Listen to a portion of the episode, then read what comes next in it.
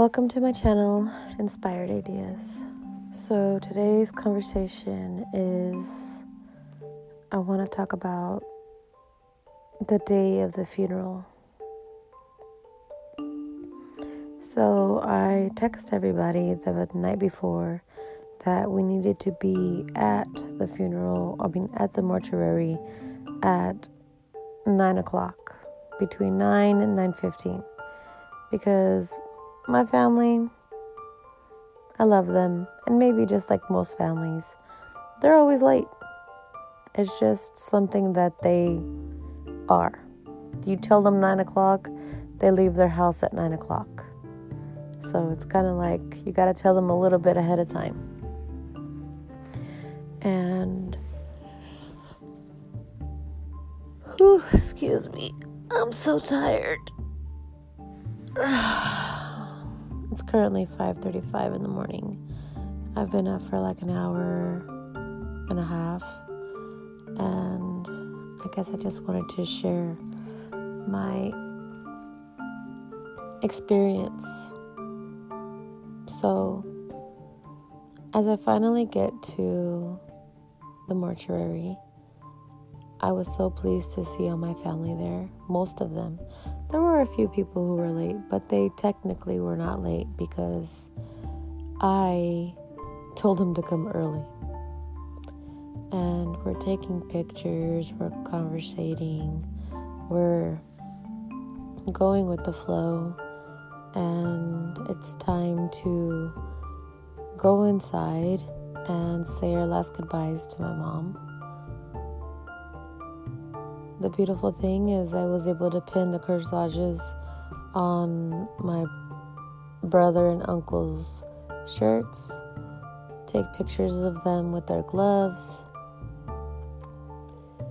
go and say my last goodbyes to my mom, which is kind of like the hard part.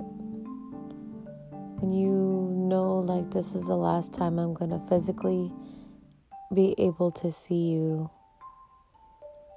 and touch you and tell you all the things.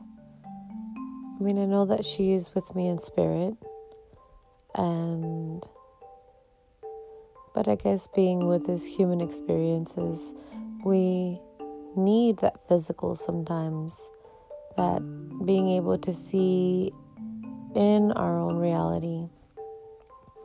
And when you can't, that's when it's it becomes a real big adjustment. But so everyone says their last goodbyes. And it's time for the pallbearers to start moving my mom out and place her inside the hearse. Well, they finally start moving the casket, slowly moving it down, and they close it and the gentleman asks, Do you want to lock it? I was like, Yes, I want to do that. Because although I had been very helpful in setting up all the things and prepping and getting started for all the things, all the behind the scenes,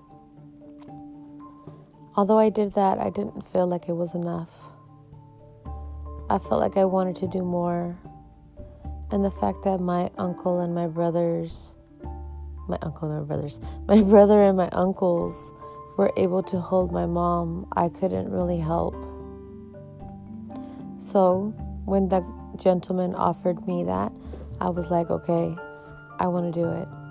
So as I started doing it, I couldn't help but feel like, oh my God, I'm trapping her inside.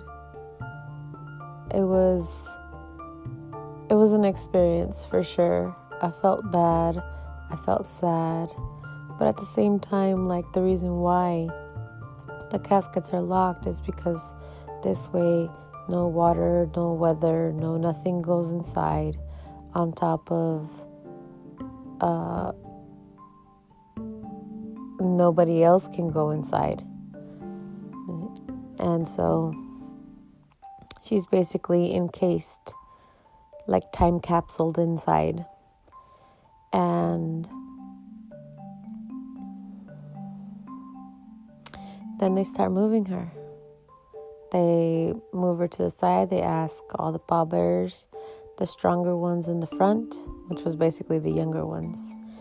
And the pallbearers were Cruz, my uncle Chano, my uncle Fernando, my dad Cruz, my uncle Manuel, and my cousin Julio, who was replacing his father because his father couldn't do it.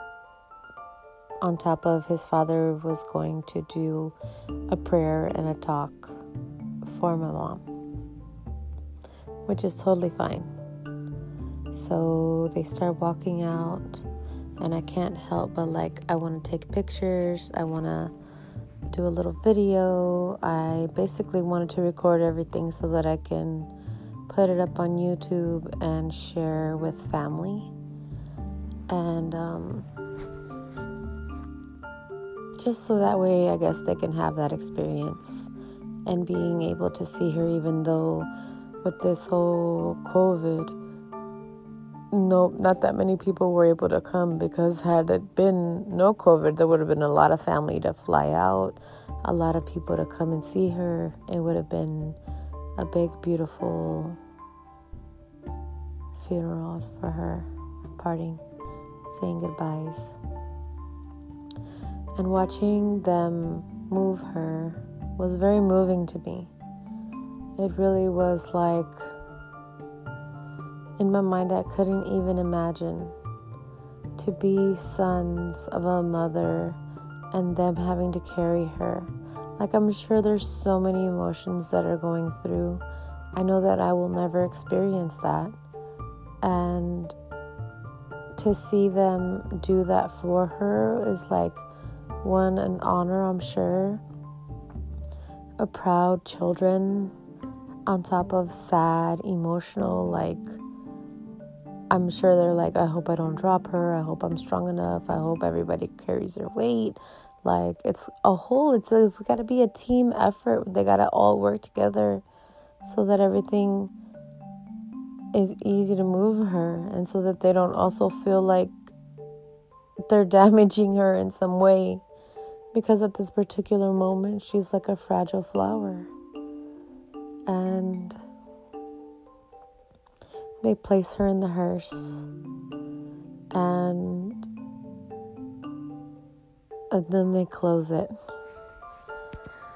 that was like oh my god, it's it's starting. That's it. This is it. This is our last goodbyes. I end up going to my car really fast and speeding because the hearse is to drive by our block.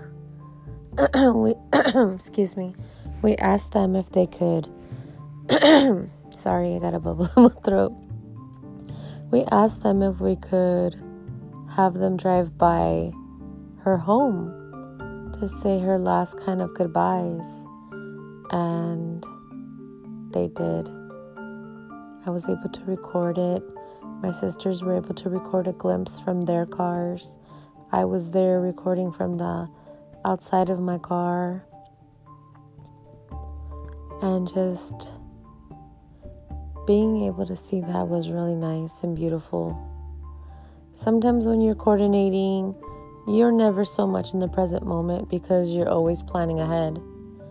You're not just in it, embracing it. And I knew that that was going to be my experience, that I wasn't going to be able to experience and embrace everything. I wasn't going to just be a kickback in the backgrounds. I get to just follow along with whatever I have to do. I knew that I was the one that was going to help coordinate it and guide it, and there were certain images that I needed for myself, and recording was one of those. Once they passed by our house, we drove off to Antioch and I sped. I was like, we're going to go fast. I'm going to meet them there and I'm going to record them coming into the funeral. And the services were really nice. The cemetery was really nice. Everything was green, everything was nice. There was flowers everywhere. the tombstones were actually tombstones that were like the ones that pop out of the ground. Because there's another uh, cemetery over here where they don't really have that. All of the tombstones are kind of flat. So when you look at it, you're like, it doesn't really feel too much like a cemetery, but the one where she's at, it really does. And my mom got placed in a mausoleum. So it's basically a wall with compartments.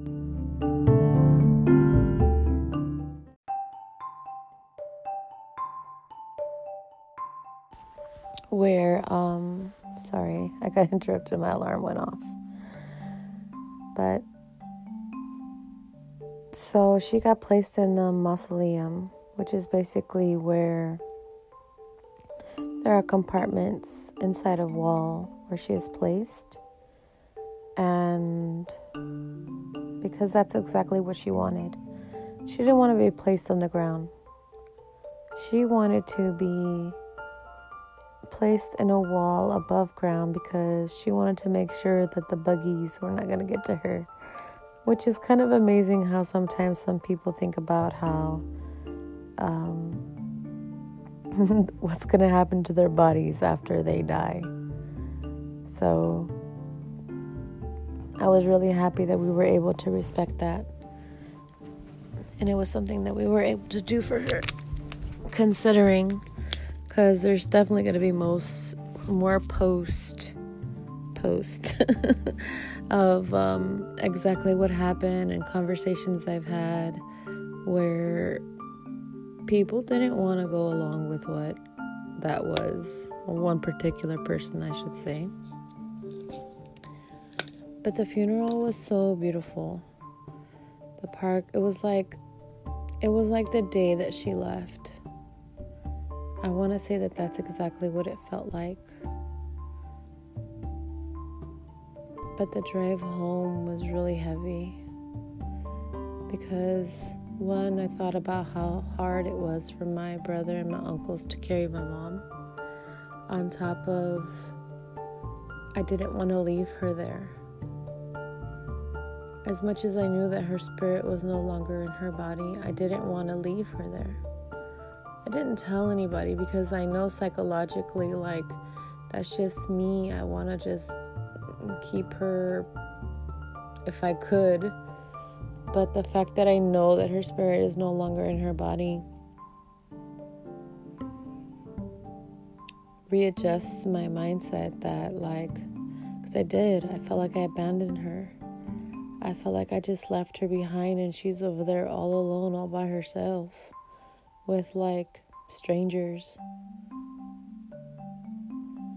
I can say that that's the heaviest part when you leave it doesn't matter. And I even tried to imagine if they buried her. Like if they would just put dirt on top of her, and at the same time, it would think of it would feel the same way. There is no way you can you can't. Even if she was cremated, I still think I would feel the same way. Like oh, just the whole idea of all of that. Well. Thank you for uh, coming to my channel today and listening to this story.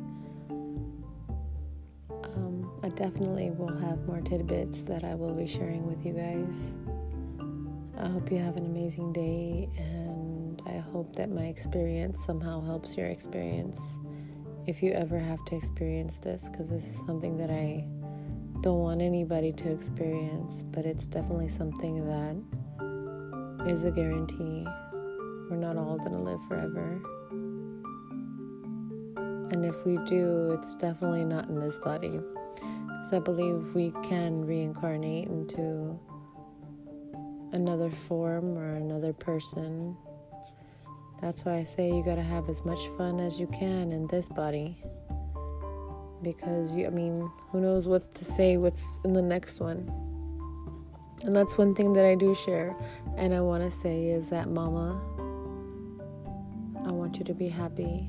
If you if there is a reincarnation, the next life, I want you to be happy. I want you to be free. I don't want you to be controlled by nobody. I want you to choose who you want to be, and I want you to be proud of yourself and not let other people's opinions or sayings take control of whoever you are. And you be that woman that I know that you are. I love you. Bye.